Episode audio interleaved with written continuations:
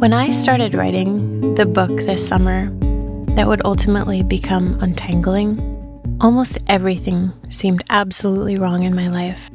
I mean, I had some serious things that were weighing me down, heavy things. I wasn't working on what I thought would be book two.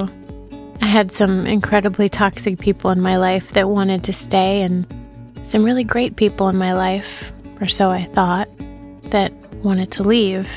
This summer, I had absolutely no idea what this life was shaping up for me. All I knew was life was changing, and I needed to keep up.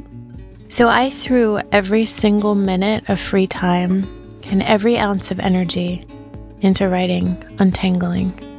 I had to. As a writer, when things get chaotic, I have to write it out.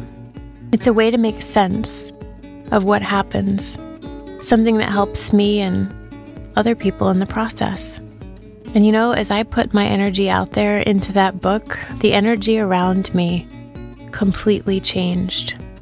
It became more hopeful, more at peace. I sifted through my life and I figured out what I could change, and I changed it. And for all of those other things I couldn't, I just did my best to let them be. And you know what happened? In a mere three months, I had book two, and I was more at peace with where I was.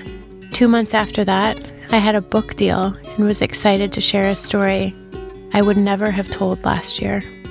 And in between all of that, while a few people were certainly walking out of my life, some really incredible people were walking in, the kind that make the journey through the other ones worth it. Life isn't neat and it's rarely easy, but there are always good things that come from hard things. You don't need to see it, you don't need to believe me, you just need to trust you and the process. Channel your hurt and stress and confusion into something that builds, something that grows, because that is where progress happens. And when you're in the middle, like I was this summer, just know you might not understand what is happening or why. And that is absolutely, completely normal. Because what is right for us doesn't often feel right right away, but it will. It always does.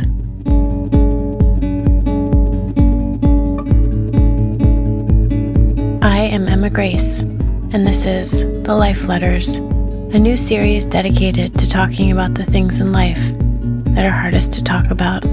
If you'd like to hear more, subscribe to this podcast and visit Live in the Details on Instagram and Facebook.